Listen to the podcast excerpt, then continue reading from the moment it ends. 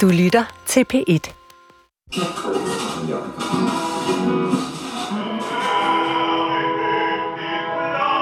Jeg er borger i Danmark. Født, opvokset, uddannet. Dansk pas, alt det der. Men jeg er også en slags borger i de digitale nationer. Facebook, Twitter, Google. Private nationer med egne love og regler og en lidt anden demokratiform.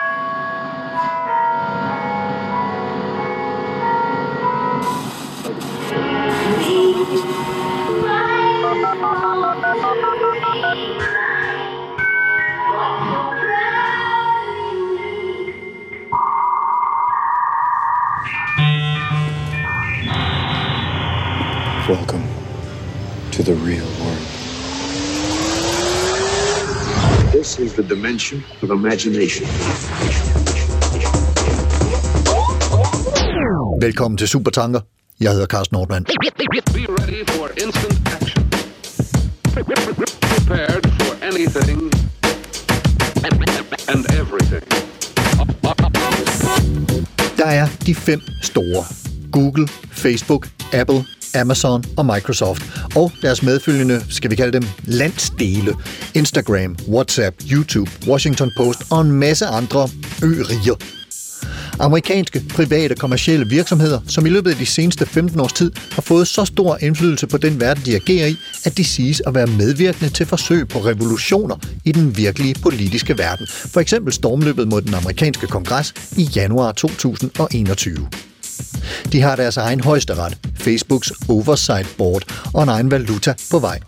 Og de har egne love og regler, som ikke er helt lige så offentligt tilgængelige som love i andre stater, altså mere traditionelle demokratier. Og deres interesser er måske også nogle lidt andre end en traditionel demokratisk stats interesser. I hvert fald er der nogle kommercielle faktorer, som betyder, at borgerne i SoMe-nationer, hvis vi altså kalder dem det, har en lidt anden status end borgerne i lande med folkevalgte regeringer og demokratiske principper som de øverste. Camilla Mikkelsen, digital medieekspert i Børns Vilkår og forfatter, blandt andet til bogen Sandhedsministeriet, som er udkommet for nylig. Velkommen til dig. Tak. Sandhedsministeriet, som du har skrevet sammen med filosofiprofessor Vincent Hendricks, er afrundingen af en trilogi, som også tæller bøgerne Hvordan bliver vi digitalt dannet fra 2018 og Like fra 2019. Lad mig lige allerførst høre, hvad er din interesse og i den øh, digitale verden og de øh, sociale medier? Jeg dybt optaget af, hvordan det er, at digitale medier påvirker jamen, vores liv og også vores demokrati, og det er sådan set en interesse, jeg har haft, haft i mange år, og især siden, især siden 2012, kan man sige, hvor jeg, hvor jeg så, at at de her sociale, eller ja, skærmene, kan man sige, tog sit indtog i, i, i, i børns liv. Og jeg har selv to børn, der er lige født ind i den her æra. Jeg har en søn, der er fra 2007. Han, øh, december 2007, det var lige måneden efter den første smartphone, eller den første iPhone, kom på markedet. Øh, så har jeg en datter fra 2009, øh, som er, det var lige året før, at den første iPad kom på markedet. de er født samtidig med, med ja, de her... Ja, fuldstændig. Og derfor oplevede jeg jo både, at noget, der egentlig var mere en professionel interesse om hele den her medieudvikling, at den lige pludselig tog sit indtog i, i, i familielivet, og at, at det ligesom var noget, en, en virkelig stor, ja, for at bruge et engelsk ord, game changer. Og nu fik jeg fortalt, at, at, øh, du er digital medieekspert i børns vilkår, og, og jeg går ud fra øh, at blandt andet også de her oplevelser med dine egne børn og deres fødsel ind i en øh, digital verden med iPhones og iPads, måske også øh, på en eller anden måde øh, påvirker på en eller anden, i en eller anden grad dit, dit, dit arbejde der. Hvad, hvad er det for et arbejde, du øh, laver derinde? I Jamen, jeg har meget, altså, kan man sige, mit, min egen uddannelse og mit arbejde har, har handlet rigtig meget om, om, om medieudvikling, altså medier og kommunikation. Og så har jeg jo så også arbejdet rigtig meget med, med, med uddannelsesverden og, og læring. Og jeg kan se det her med, at, at mit arbejde i de sidste 10 år har egentlig virkelig handlet om mødet mellem, mellem medier og, og, og læring. Og når jeg sagde, at, at jeg, 2012 var en, var en øjenåbning, det var fordi på det tidspunkt var jeg redaktør af et, et uddannelsesmagasin, Asterisk, og der lavede vi et temanummer, hvor forsiden, forsiden spørgsmålet, kan man sige, var, øh, skal vi skærme børnene? Og så så i stedet for at ud og spørge andre forældre om lov til at bringe et billede af deres barn, så, så tog jeg et billede af min, eller en fotograf tog et billede af min egen datter, og en iPad, hvor hun kigger ind i kameraet, og så spørger det der, så der, der overskriften er, så skal vi skærme børnene. Meget fikst ordspil, ja. Ja, og det i virkeligheden er det så det, og det handlede så om Generation Touch. Og det er i virkeligheden det, som, som har været, været min vej ind i den her digitale, altså det, den store digitale sådan undersøgelses her, som jeg har været i gang i det i snart et årti. Skal vi skærme børnene? Skal vi, I hvilken grad skal vi, skal vi beskytte dem? I hvilken grad skal vi give dem muligheder? Og, og hvordan skal vi, ja, hvordan er det egentlig det her, det forandrer børn og unges liv og, og læring, og så også vores samfund? Yes. Vincent Feller Hendricks, professor i filosofi på Københavns Universitet og leder af Center for Information og Boblestudier forkortet SIPS. Velkommen til dig. Tak. Og du er også medforfatter på den her bog, Sandhedsministeriet, sammen med Camilla Melsen. SIPS har været i gang siden 2017, øh, men, men, men din vej ind i arbejdet med den digitale verden og de sociale medier fra sådan en, en filosofiprofessorstol, hvordan ser den ud? Den kom egentlig et andet sted fra. den kom fra, at jeg alle dage har været interesseret i viden og erkendelse, og har lavet matematiske modeller for det lige så længe, som Ruder Kongen kan huske, i hvert fald siden min phd grad Og så får jeg så videnskabsministeriets eliteforskerpris der i 2008, og i den forbindelse er der sådan nogle spørgsmål, der begynder at melde sig på, nemlig, at jeg har lavet nogle modeller for, hvordan den enkelte person, eller agent, om det er en robot eller et menneske, eller hvad det måtte være, hvordan et enkelt menneske kan erhverve sig viden. Og lige pludselig begynder det at blive interessant, når man, hvordan er det så, at jeg kan overføre den her viden til en anden? Og hvis det ikke er viden, men kun er information, som ikke nødvendigvis er sand, hvordan er den her overførsel så? Så det, at man lige pludselig gik fra en person til mange personer, og hvordan viden og information så kunne løbe mellem mange personer frem for en person, var i og for sig min vej ind i det, fordi vi dybest set har en del matematiske modeller og logiske modeller for, hvordan vi kan lave de her, hvordan vi kan gengive sådan noget som tilskuereffekter og bystandereffekter og nogle af de andre elementer, som gør sig gældende, informationskaskader og hvordan vi kan lave modeller for dem. Så det var så at sige så den rent tekniske, faglige indfaldsvinkel til det. Og så havde jeg jo også en øjenåbner, lidt ligesom Camilla sagde, som, som egentlig også gik på min søn, men, men, men i 2009 var det sådan, der var han gik jo så i, i anden klasse, eller sådan noget, måske var det 10, så han så gået i tredje. Hvor nærmest så kommer han hjem og fortæller en historie om, at han havde overtaget, og det har så have været i 12, tror jeg faktisk, det må have været i 12, fordi han kommer hjem og fortæller, at han har overtaget en Instagram-profil fra en af hans venner, og jeg havde sådan, og hvad så, altså. Jo, siger han så, skal du bare høre herfra, fordi der var 3.000 følgere på den, og så var vi inde på strøget, hvor vi så havde mødt nogle rapper, som antageligvis var kendt i de der kredse der, og så havde vi taget nogle billeder, og dem havde jeg så lagt op på den der Instagram-profil, og så hen over weekenden, så var den gået fra 3.000 følgere til 9.000 følgere. Og så tænker jeg, okay, interessant, men måske endnu mere interessant, siger Milton så, jamen så skal du bare høre, fordi i dag over i skolen, der spurgte Anton, altså min klassekammerat, om han måtte købe den, altså for penge. Og så, okay. lige pludselig var der bare en konvertering af, hård, af, social, af social kapital på den her Instagram-profil til hård kapital. Og det fik mig til at tænke, okay, det bliver simpelthen nødt til at forstå, hvordan den økonomi i øvrigt ser ud. Hvad er forretningsmodellen for alt det her? Og hvordan kan det være, at information, som egentlig var tænkt til at blive os klogere og oplyste, lige pludselig var penge værd?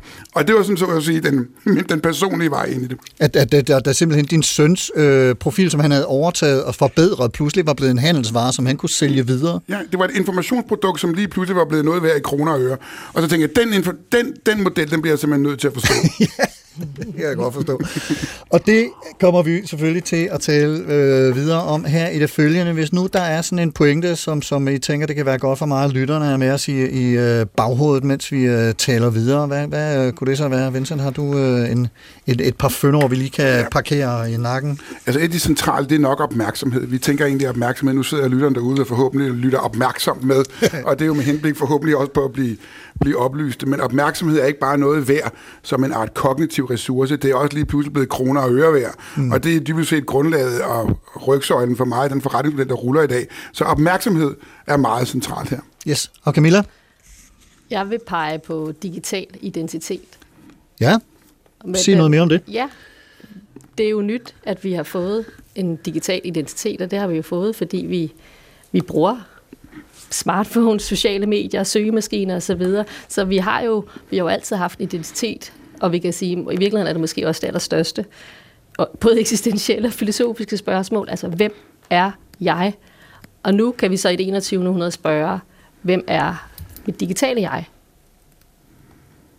Spændende.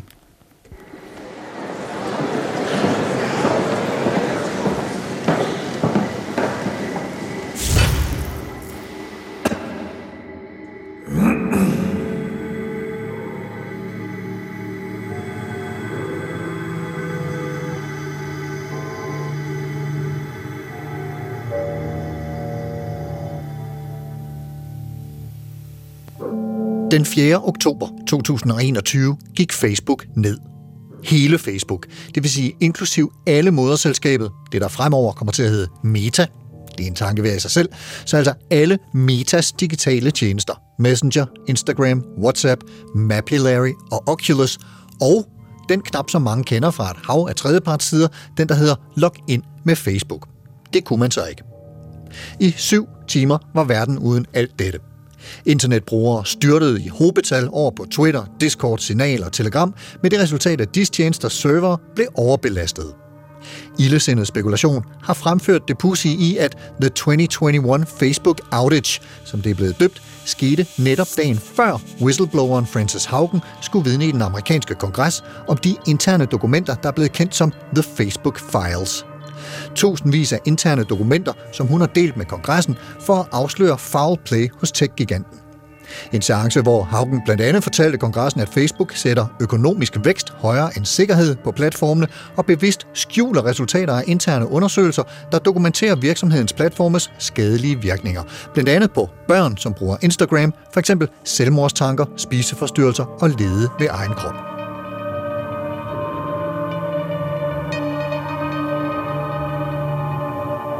I Dagbladet Information opregner Niels Ivar Iversen et antal hovedpunkter i de lækkede dokumenter under overskriften Facebook prioriterer softporn og hadefuldt indhold.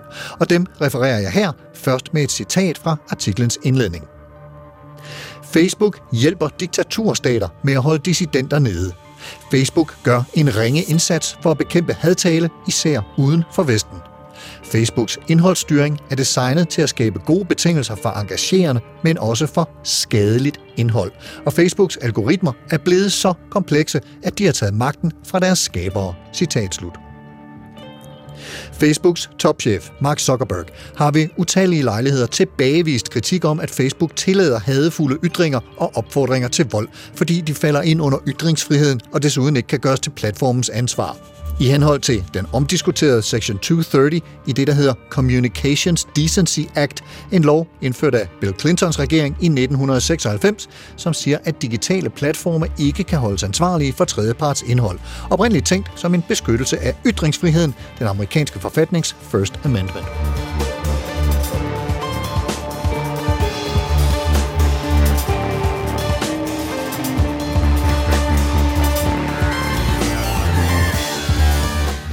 Der er så bare det, at Facebook alligevel udøver censur, når for eksempel den vietnamesiske regering kræver, at Facebook fjerner regeringskritisk indhold og ellers lukker landet Facebooks adgang til Vietnams interbølger. Eller når Facebook i dagene frem mod præsidentvalget mellem Trump og Biden strammer filtreringen af voldstilskyndelser, misinformation og hadtale, men straks efter valget løsner grebet igen, hvilket førte til en eksplosiv vækst i militante Trump-tilhængergrupper.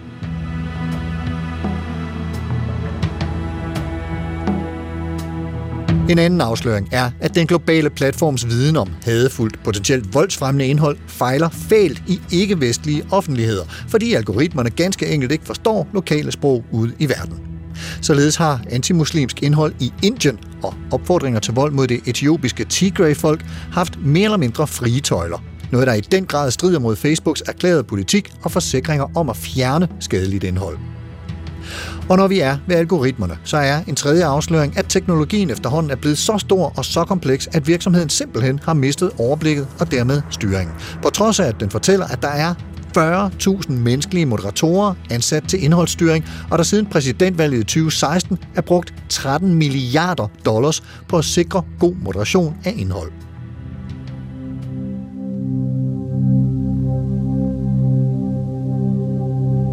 Det fjerde punkt, anført af Niels Ivar Larsen, handler om sortering og rangordning af det input, der dukker op på en brugers tidslinje. Den rangordning foregår ved hjælp af et pointsystem, som også på grund af løbende udbygninger og modifikationer af algoritmerne, har fået sit eget liv, og ifølge en fratrådt Facebook-medarbejder, citat, aldrig har været forsøgt integreret i en systemisk helhedsvision, citat slut. Og endelig, som nummer 5, fremviser Facebook Files talrige vidnesbyrd fra medarbejdere, der ikke forstår, hvorfor deres koder, trods hensigten om det modsatte, stadig fremmer uønsket online-adfærd. Nils Ivar Larsen nævner blandt andet et klip af indisk softporno, der af urensagelige årsager prioriteres af videotjenesten Facebook Watch. En tidligere medarbejder udtaler, at, citat, Facebook har haft mere end 15 år til at demonstrere, at algoritmiske personlige feeds kan opbygges ansvarligt, og når det endnu ikke er sket, kommer det ikke til at ske. Citat slut. En tanke, som whistlebloweren Frances Haugen også fremhævede, da hun fra vidneskranken understregede, at det nu må være et krav, at det er mennesker og ikke computere, der, med Haugens ord, formidler, hvem vi skal høre fra. Citat slut.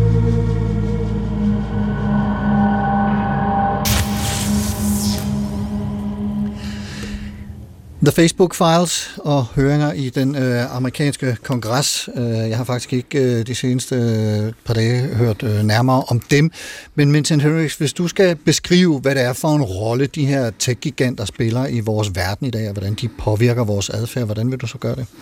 Ja, det der er meget påfaldende, det er jo, at Frances Haugen jo, efter hun har været i senatet, også har været i England og oplyse de engelske parlamentarikere om det, og så sent som i går var i EU for at gøre tilsvarende.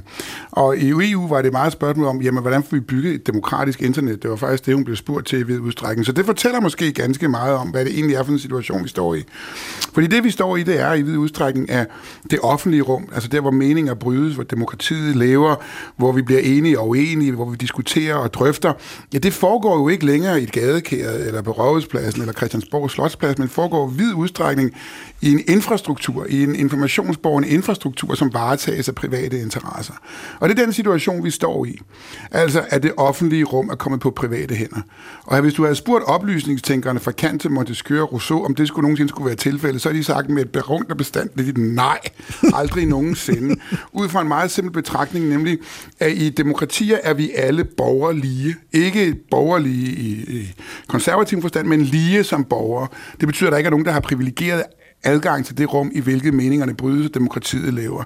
Ligeså vel som det i Danmark forholder sig sådan, at det danske vej, det danske vejnet ejes af den danske stat, således at ingen har privilegeret adgang eller decideret forrang i, det her pågældende, i den her pågældende infrastruktur. Og, og kan det, tage penge for, at folk må køre på deres veje osv.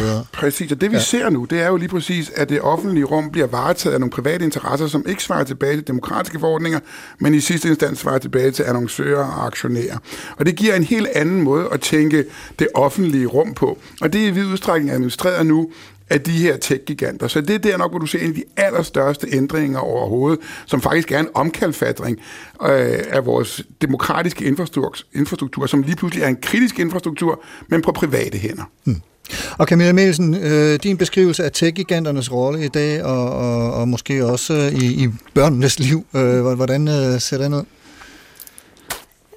Det vi ser udspille sig nu med, med ja, senatshøringer og, og, og Francis Haugens øh, tur, kan man sige, rundt i Europa, og den store debat, vi har lige nu om sociale mediers voksende rolle for, for vores, vores liv og vores demokrati, er jo, at, at den her drøm om det demokratiske internet, den er bristet. Vi den ser, er simpelthen bristet. Ja, vi ser, slut. ja, altså, i hvert fald den her, den her måske mere naive drøm, som, som internettet og sociale medier i vid udstrækning er født ud af, er ikke realiseret. Vi håbede på, at internettet skulle gøre verden bedre, vi kunne blive, altså alle kunne komme til ord, alle mennesker ville blive medier, kan man sige. Vi behøvede ikke at gå rundt om den etablerede presse, øh, som Danmarks Radio eller andet. Vi kunne faktisk bare kommunikere via blogs, og så kom sociale medier, øh, alle kunne få en stemme alle kunne, ja, kunne ytre sig, og så ser vi jo op gennem tierne, at, at der er så mange skyggesider. Vi ser netop hadefuldt indhold, øh, har fået rigtig meget opmærksomhed. Vi ser nøgenbilleder, vi, altså ja, softporn nævnte du, men vi ser jo, vi ser jo digitale krænkelser, øh, og vi ser, at der er nogle demokratiske problemer i, at der er mange marginaliserede grupper, der ikke vil ytre sig på grund af at de bliver shamed, kan man sige. De bliver udsat for hate. For ja, ja, ja, fordi de får, der er en hård tone. Vi ser, vi ser, vi ser også, at der er, man kan blive påvirket negativt, for eksempel med altså i, i selvskadebilleder, eller man kan få nogle, altså få en negativ syn på sin egen krop. Uh, en af de, de, de pointer, der kommer frem i, i Francis Haugens lækkede Facebook Files, er, at, at hver tredje unge pige, der har det dårligt med sin egen krop, får det endnu dårligere at være på Instagram. Vi ser en masse, altså vi ser, vi ser jo en lang altså de her drømme om det, det om det demokratiserende internet, det har i hvert fald fået nogle gardine slag, og vi ser, at, det, at der, det, kan ikke, det kan ikke bare løse sig selv, og det kan slet ikke løse sig selv, hvis det er, at, at de tech-giganter, der sidder på noget af den her viden, jo holder den for sig selv. Og, og, og der er vel også noget med, at, at rigtig mange øh, yngre mennesker, og nu ved jeg ikke, hvor vi skal lægge snittet, men, men rent faktisk har sociale medier som deres primære kilde til nyheder. Mm. For eksempel om covid-19, øh, at, at det er Facebook og Instagram og andre steder, de får deres nyheder, hvor, hvor, hvor de jo ofte er, er styret af forskellige kommercielle eller politiske interesser. Ja. Ja.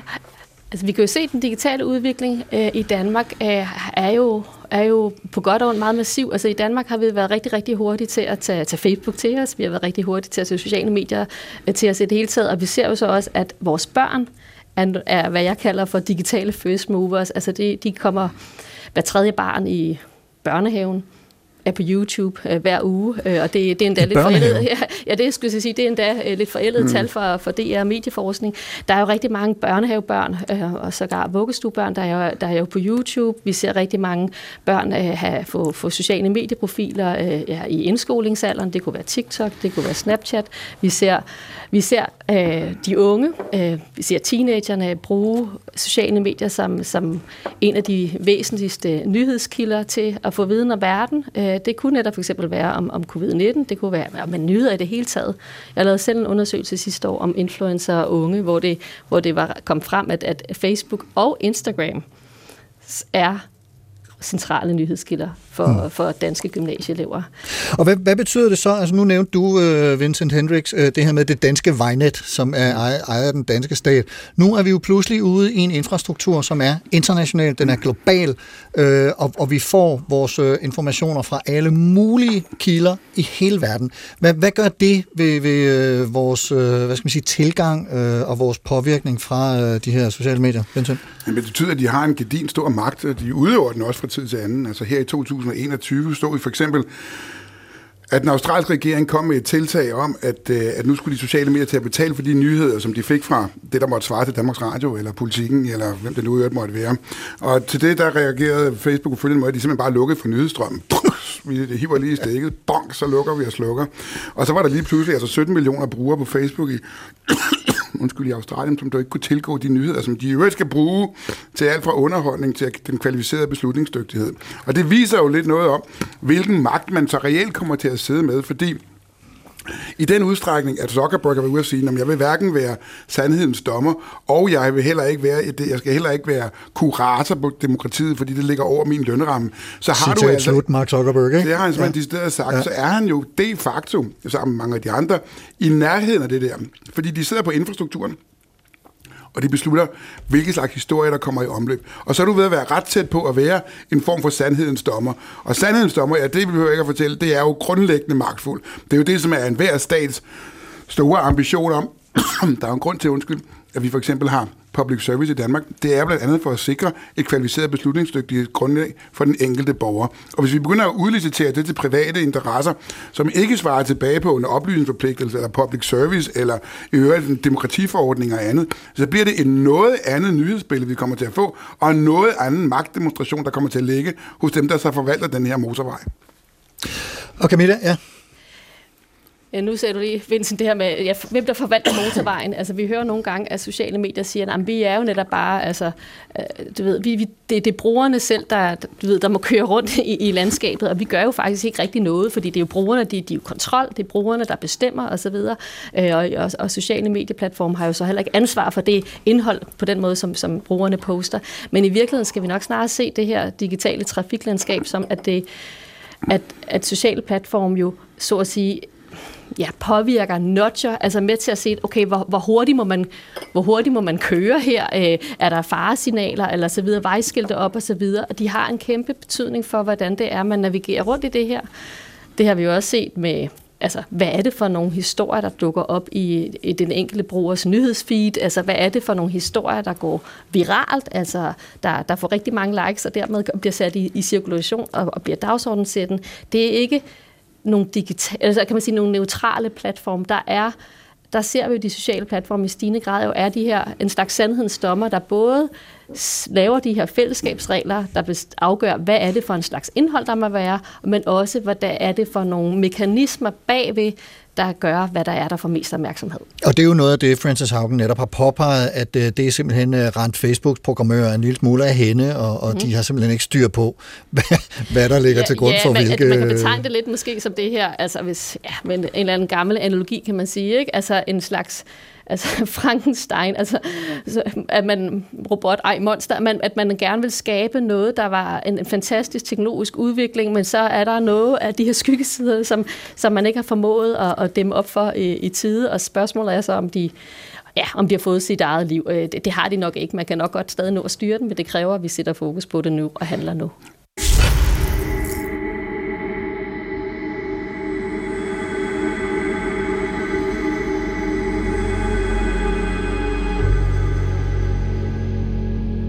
Den engelske Cambridge-professor i politik og historie, David Runciman, har siden 2015 været vært på podcasten Talking Politics og har haft besøg af notabiliteter som Thomas Piketty, Judith Butler og Shoshana Zuboff. I afsnittet The Nightmare of Surveillance Capitalism taler de to om, hvad der er gået galt med den store tech-verden og hvordan man kan fikse det. Desuden kommer de omkring spørgsmål som, hvad overvågningsmagt overhovedet er, hvordan det ødelægger ting, vi værdsætter, hvordan det er kommet dertil, hvor modstanden skal komme fra, og om det er teknologi eller kapitalisme, der er det egentlige problem. Surveillance capitalists know too much to qualify for freedom. First of all, what do they know? And second, why does that knowledge mean they don't qualify for the freedoms of capitalism? That is the quintessential sentence. Surveillance capitalists know too much to qualify for freedom. Overvågningskapitalister ved for meget til at være berettiget til frihed. Shoshana Zuboff tøver ikke med at kalde det essensen af hendes budskab. Det skyldes, at hele neoliberalismens argument er, at markederne må være fri, noget som den store liberalisme-tænker Adam Smith formulerede allerede i 1776, og som er blevet taget med op i overvågningskapitalismen, som Zuboff sætter til at begynde i 2001. This new capitalism also marches under the banner of neoliberalism. It says the state must not regulate us. If the state regulates us, it will kill innovation. It will kill freedom. It will kill the free enterprise. It will kill the spirit of the entrepreneur. Hvis staten regulerer, dør innovation, frihed og entreprenørskab.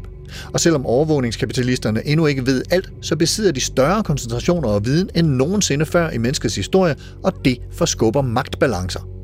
Fra at kende vores adfærd, begynder de at forme vores adfærd. They both know our behavior in immense detail from various unilateral, illegitimate monitoring operations. And they now know even more about how to predict our behavior because they have learned to do what data scientists call actuate. Data scientists talk about the shift from knowing to actuating. And now they are learning how to actuate our behavior, tuning with subliminal cues, herding with various kinds of signals, commands, rewards, and punishments, driving our behavior in specific directions that satisfy the commercial outcomes which they and their business customers seek. Gennem kendskabet til vores adfærd kan overvågningskapitalisterne nu aktivere vores adfærd ved hjælp af små puff, belønninger og det modsatte. Kan de som en anden forhørte drive vores adfærd i en retning, som de og deres kunder ønsker. Og en af årsagerne til overvågningskapitalismens succes er, at den har støttet sig til fortællingen om uundgåelighed. Sådan her er udviklingen, det kan ikke undgås. Og Zuboff refererer til et interview fra 2009, hvor Googles topchef Eric Schmidt blev interviewet i forbindelse med, at FBI krævede adgang til Googles server for at undersøge noget, de gerne ville vide om borgerne. He said, folks, if you're doing something that you have to hide, then maybe you shouldn't be doing it.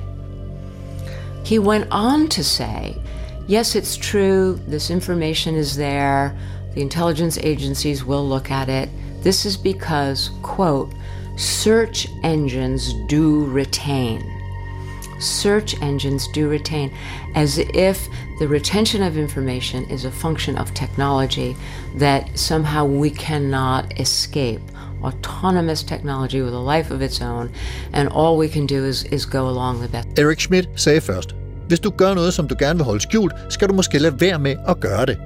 Hvorefter han sagde, ja, vi har den information, som FBI efterspørger, og det er fordi søgemaskiner opbevarer. som om det er noget, computeren selv har besluttet, at den skal beholde og gemme samtlige søgedata.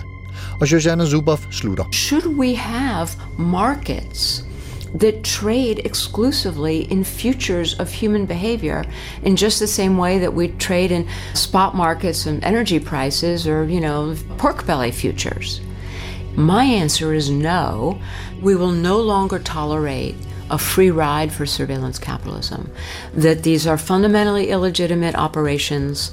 The taking of private human experience is illegitimate and must be interrupted. The idea that we live in a time where the dominant form of capitalism is one that trades in human futures. And for the sake of the robustness of those marketplaces, they would dare to intervene in our freedom, in our autonomy, that they would dare to disfigure our democratic society in a 21st century, which is a knowledge economy an information civilization. And it's not science fiction. It's not Black Mirror because it's real. It exists and it is growing and it is being elaborated and institutionalized in the Chinese setting.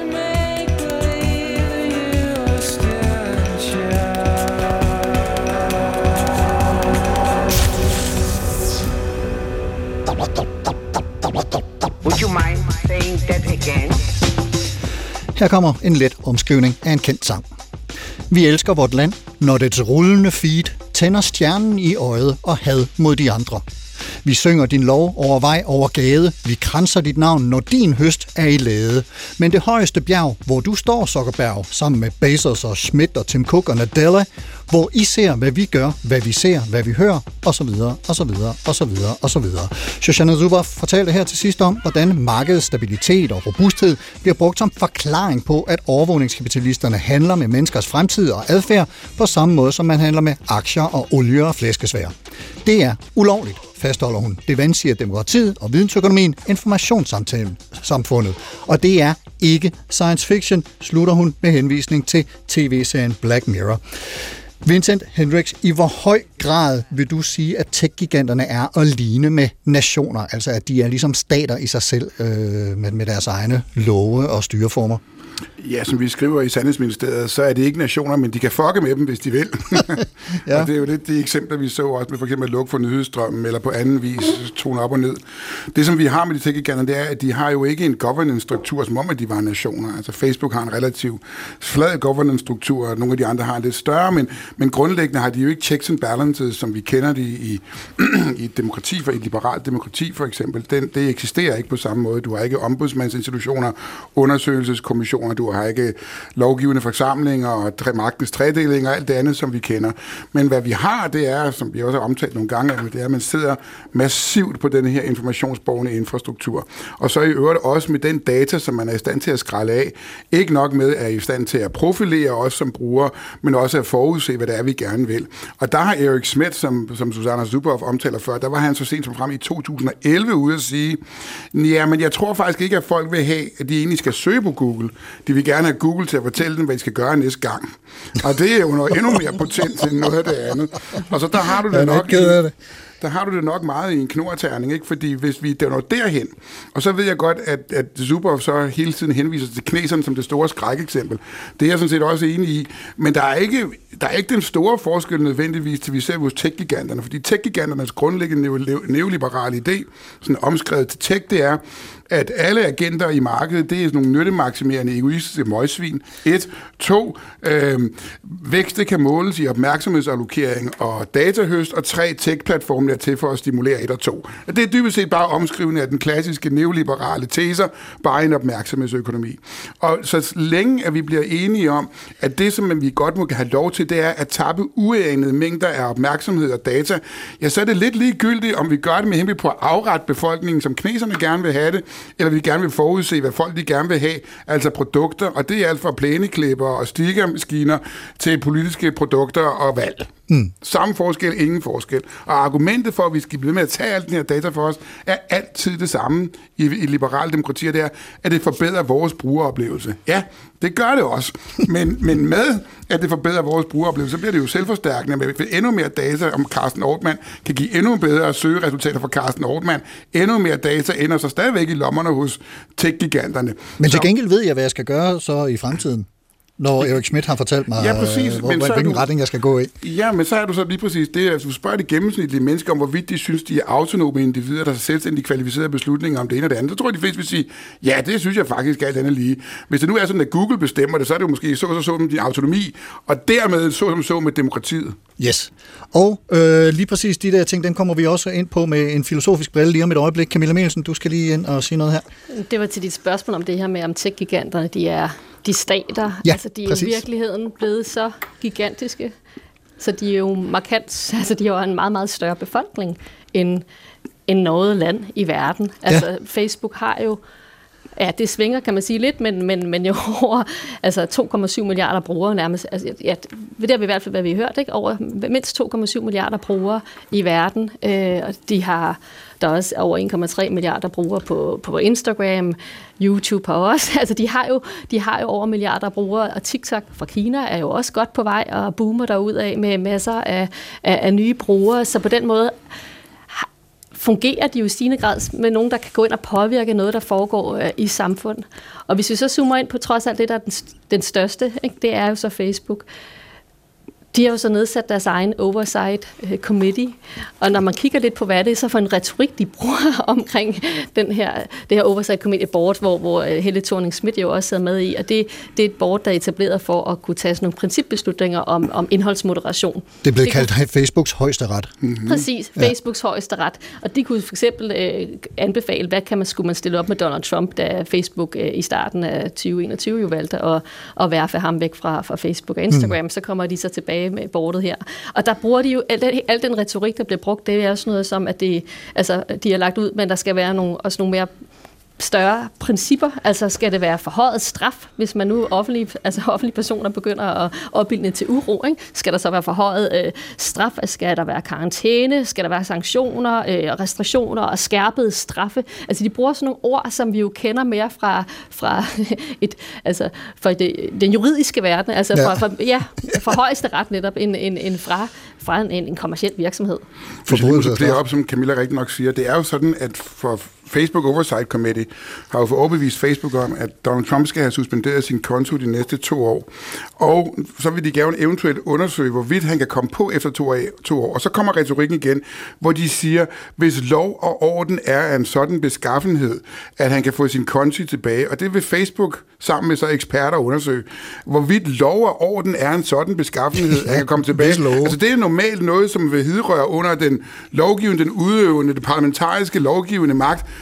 Der siger man dybest set, jamen det er os, der vurderer, hvorvidt lov og orden er en sådan beskaffenhed. Ja. Og det er jo normalt ikke deres resort overhovedet. Det figurerer under staten. Og så er vi tæt på at være stat der. Det må man sige. Nå, Vincent Hendricks, du fik nævnt her øh, øh, sådan lidt en passant i øh, noget af det, du sagde for et øjeblik siden, øh, den menneskelige autonomi, og vi snakkede om det her med, med de øh, liberale idéer og frie idéers frie markedsplads og sådan noget. Og nogle af de øh, filosofer, som jo har gjort sig til talsmænd for den slags ting, det er blandt andre Immanuel Kant og John Stuart Mill. Øh, vil du ikke lige kort udlægge, hvad det er, de kan hjælpe os med øh, at, at, blive klogere på den her situation? Jo, altså det, det får jeg faktisk ind i noget af det, som Camilla omtalte også før. Altså det, som er den grundlæggende, det, det som vi hele tiden har tænkt omkring nettet, der får vi The Declaration of Independence of Cyberspace af John Perry Barlow i 1996. Altså at vi bliver frie for store magter, at det enkelte menneske har deres egen megafon, kan sikre sin egen autonomi. Der er ikke nogen den formørkede gamle idé om, om stater, den er væk og den slags ting.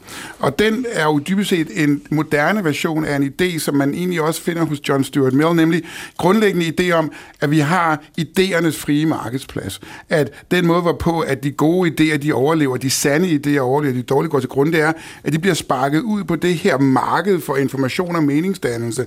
Og så kan folk tilslutte sig dem efter for godt befindende, og i sidste instans vil det være sådan, at kun de gode meninger, de retmæssige meninger, de sandfærdige meninger vil overleve, og de dårlige vil gå til grunden i givet det her meget likvide marked for, for meningsudveksling og dannelse. Og, og der deler John Perry Barlow og øh, John Stuart Mill den grundidé. Men hvad de nok, nok var blevet ret skuffet over, det var, at forudsætningen for The Independence Declaration of Cyberspace, og forudsætningen for John Stuart Mills vision om, om idéernes frie markedsplads, det var, at der var lige konkurrencevilkår. Altså, at ingen stemmer blev hørt mere end andre, og alle idéer grundlæggende var lige gode, og så måtte de så se, om de kunne klare sig i, i udbud efterspørgselssituationen. Og det, som vi har fået med de sociale medier, er desværre ikke det, som man på engelsk kalder level playing fields. Altså, at alle har lige konkurrencevilkår på det her marked. Det får jeg faktisk ind, det er noget af det, som Camilla sagde før, nemlig, at nogle stemmer bliver hørt meget mere end andre. Altså, influencerstemmer har den med at blive hørt meget mere end andre. Så alle er ikke lige i det marked, selvom det grundlæggende skulle være den idé, der var. Så det var, det var John Stuart Mill grundlæggende idé. Og ideen med, at vi skulle have mere information til rådighed, ja, det var jo faktisk en kantiansk idé, nemlig det her, at, at når vi er på vej ud af den mørke middelalder, om vi så må sige, der var den grundlæggende idé hos Kant, det var, at, at grund til, at vi skulle have vores information og viden, det var, at det skulle kunne kvalificere den enkelte borgers autonome beslutning om, alt fra hvilket job de skulle have til, hvad de skulle stemme til ved næste folketingsvalg. Og dermed blev demokratiet for sit vedkommende mere og mere robust af mængden af information, der kunne kvalificere borgernes beslutningsdygtighed. Så derfor er der den her intime forbindelse mellem den enkeltes kvalificerede beslutningsdygtighed, læs autonomi, og så er det kollektive demokrati. Og det var den grundlæggende idé, han forførte, eller forfulgte. Og den er jo ikke nødvendigvis blevet indfriet med, hvis det ikke forholder sig sådan, at alle stemmer kan blive hørt lige meget, og markederne, idéerne om den frie markedsplads for idéer, ikke kan følge føres ud i livet, om du så er John Perry Barlow, eller du er John Stuart Mill. Så vidt øh, de forrige århundreders store supertankere, Kant og Mill. Vi skal lige have en, øh, en, en af vores øh, mere nutidige øh, herrer på banen. En, øh, en mand, som du hvis faktisk har modtaget undervisning af, øh, Vincent Hendricks, hvis ikke jeg tager meget fejl, Herbert Simon. Ja, jeg skal gøre det kort. Altså Herbert Simon er jo, er jo, var professor på Carnegie Mellon University i Pittsburgh, hvor jeg, fik min, hvor jeg læste min Ph.D., og, og dermed også var han faktisk Nobelpristræer i 1978, egentlig psykolog af uddannelse. Men i allerede i 71, der lægger han grunden til det, som senere bliver overvågningskapitalisme og opmærksomhedsøkonomien. Han siger nemlig i 71, meget profetisk, at i informationsrig verden, der kommer vi til at finde en knaphed af noget andet. Det vil være en knaphed af, hvad det end er, som information forbruger. Men hvad information forbruger er ganske oplagt. Den forbruger modtagerens opmærksomhed. Og der har du det, i informationstidsalderen er det ikke mikrochips og olie, der er det nye sort. Det er folks opmærksomhed, men ikke som en kognitiv ressource, men som et kapitalaktiv for en model, hvor du får brugerne til at generere noget information, som andre brugere bruger deres opmærksomhed på, tager den opmærksomhed og de data, der bliver kastet af, der giver anledning til engagement, det giver trafik, trafik det giver data, data det kan du sælge og analysere, og så sælge til annoncørerne. Jævnfør din søns øh, salg af Instagram Instagram-konto. Præcis, og det er ja. det, der er forretningsmodellen for samfund sociale medier, det er at sælge vores data til annoncørerne. Hmm. Punktum. Det er ikke raketvidenskab, men det virker. Ja, det må man sige, det gør. Vi skal lige have dig med også, øh, Camilla Mielsen, fordi du har også taget en tænker med, som, som du synes spiller en rolle i vores forståelse af det her, nemlig uh, Irving Goffman. Ja. Og hvad er det, han kan hjælpe os han med? Er, ja, en kanadisk sociolog, der har der er sær kendt for sine, sine teorier om, om, om identitet om, og social konstruktion, altså hans tanker om, at, at identitet det er en social konstruktion, og vi lever jo et liv, hvor vi, vi har forskellige roller. Altså jeg taler anderledes her. Lige nu er jeg jo frontstage, fordi jeg er i æderen. Som er et begreb, du har fra Goffman. Det er fra Goffman. Ja. Så har han netop begrebet backstage, altså når vi er, kan man sige, ja, det er nogle andre masker, vi har på der. Øh, det er et andet face, kan man også sige, man har på, når man er, når man er backstage. Den nye digitale æra er jo så, at vi, vi har fået en digital identitet, men vi har også i stigende grad fået det her, kan man sige, backstage er i stigende grad også blevet frontstage. Altså i og med, at vi kan, vi kan lægge et opslag op om, nu spiser vi skyr med blåbær, eller endda ligger i vores øh, soveværelse, og altså, ja, vi ligger i sengen. Altså, intimsfæren er i den grad blevet, og blevet også frontstage. Det er noget, vi kan øh, selv fremstille, vi kan iscenesætte det. Det gør jo, at, at Goffmans øh, begreber er, er virkelig, virkelig centrale. Og så er det jo også interessant, at han har noget, altså hans begreb om sociale masker, kan man også sige face. Vi har Facebook jo, som jo også er en bog over alle de sociale masker, som, som vi, vi konstruerer. Åbner, ja. Fantastisk. Og du nævnte faktisk øh, på et tidspunkt, da vi talte sammen inden udsendelsen her, øh, med tilbagevisning til et, et øh, gammelt øh, citat, øh, som hedder The media is the message, som du så netop øh, i, i forlængelse af noget af det, du siger her, har omskrevet. Vil, vil du ikke øh, prøve lige at, at fortælle, hvad det handler om? Med sociale medier og smartphones, så er, så er mennesket blevet mediet. Altså mennesker er medier, hvor, hvor Marshall McLuhan taler om, ja, the media is the message, så kan vi i dag sige, altså, the, yeah, man is the media, eller The, the man media. is the message. Ja, yeah, the man is the message and the media. Ikke? Vi er alle sammen, mennesket er mediet.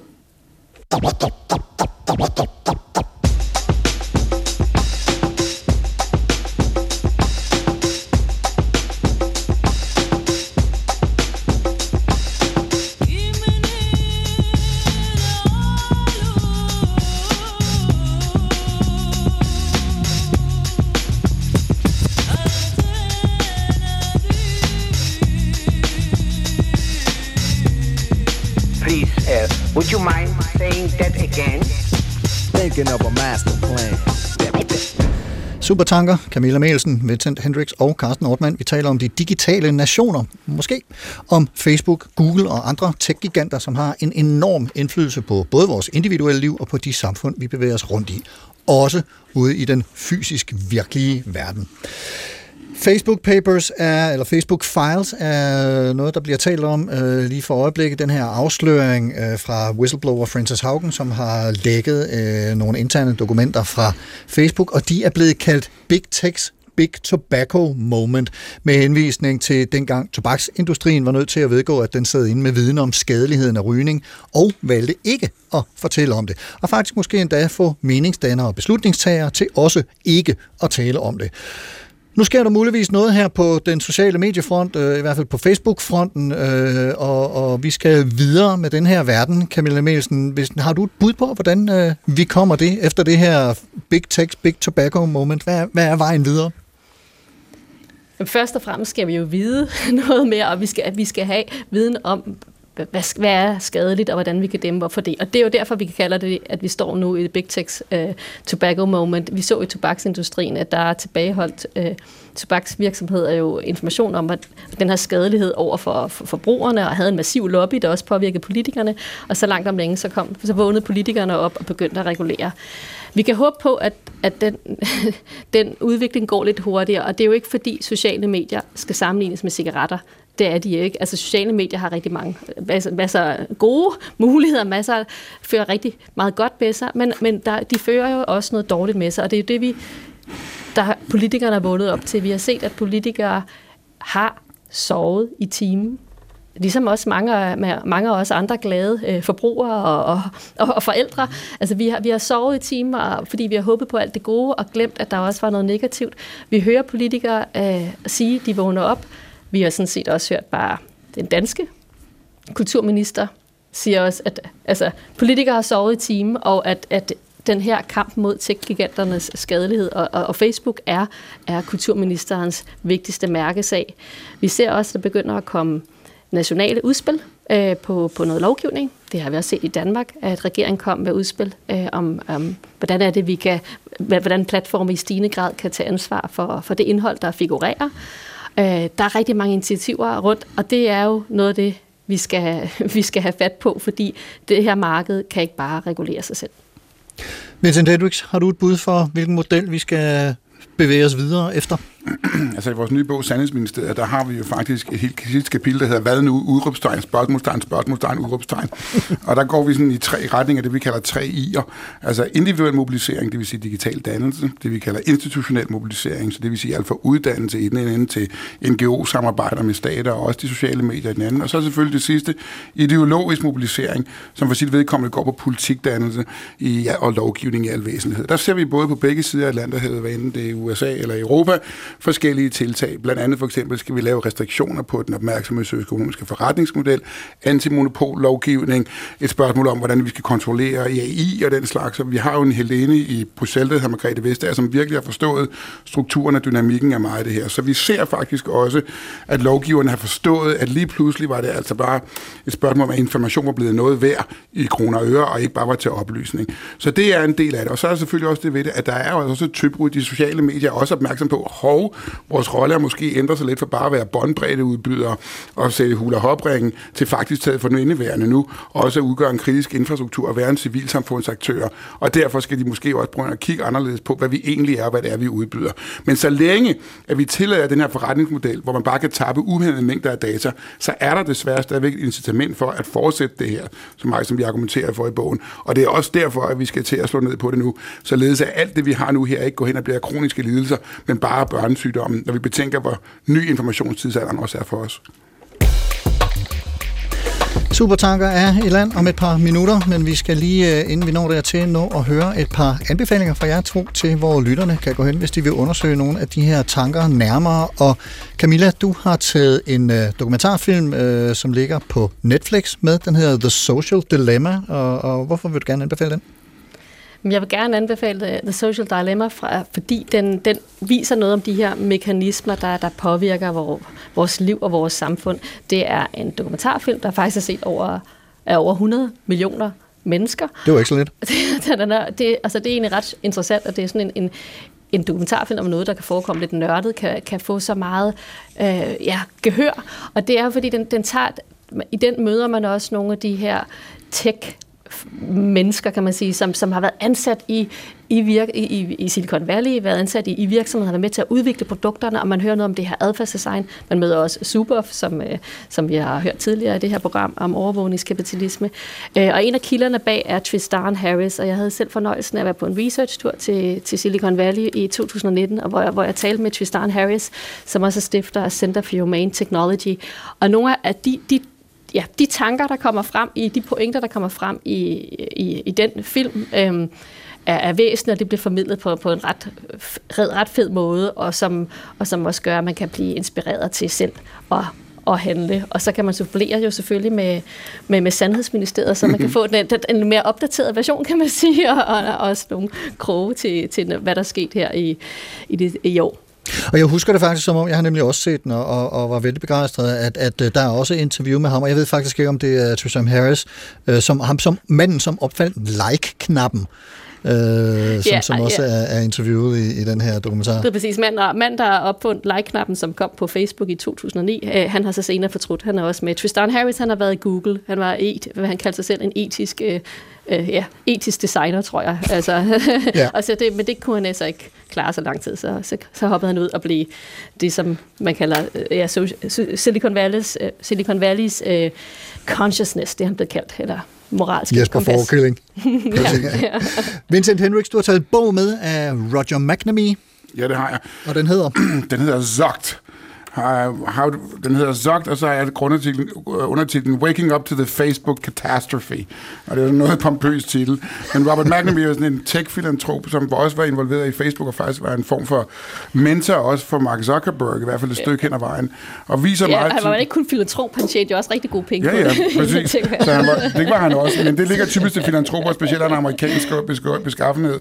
Men som samtidig også har været ude at vise, okay, hvis vi skal plotte landskabet for den udvikling, som så som Facebook har været igennem, som ikke bare var fra connecting people, men også lige pludselig at gøre dem til produkter. Så er det faktisk en meget, meget fin gennemgang af det. Meget lidt forståelig gennemgang, hvor Tristan Harris faktisk også figurerer. Og nogle af de andre store, så at sige, tech-bevidstheder derude, som begynder at sige, vi skal nok bruge nogle flere Jesper Forkyllinger i det her anlæggende frem efter. Mm.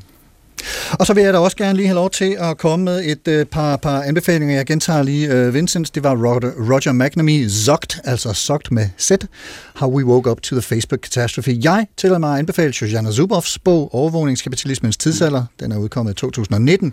Og naturligvis også Vincent Hendricks og Camilla Melsens Sandhedsministerium, som netop er udkommet. Og endelig vil jeg også gerne anbefale en bog af Jaron Lanier, øh, manden, som var med til at opfinde øh, virtual reality, og han er faktisk også medvirkende i The Social Dilemma.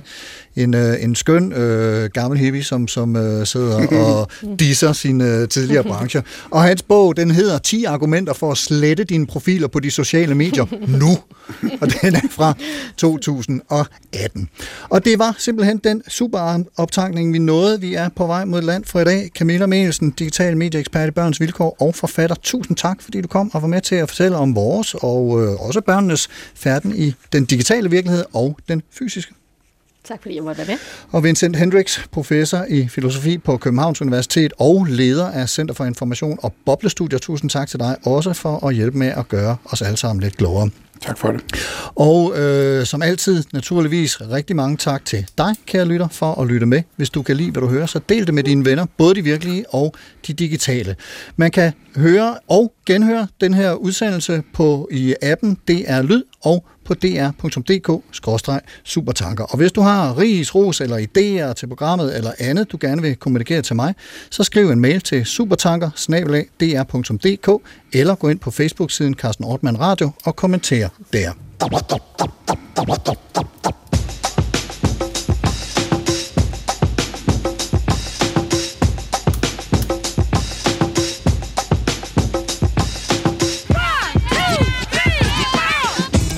Og på den Facebook-side, Carsten Nordmann Radio, der lægger jeg også gæsternes anbefalinger og lidt forskellige links og en playlist over den musik, der ledsagede de båndede indslag her i udsendelsen. Programmet i dag var tilrettelagt af mig. Jeg hedder Carsten Nordmann. Programansvarlig er Jakob Sloma Damsholdt. Ha' en rigtig, rigtig god uge og på genhør.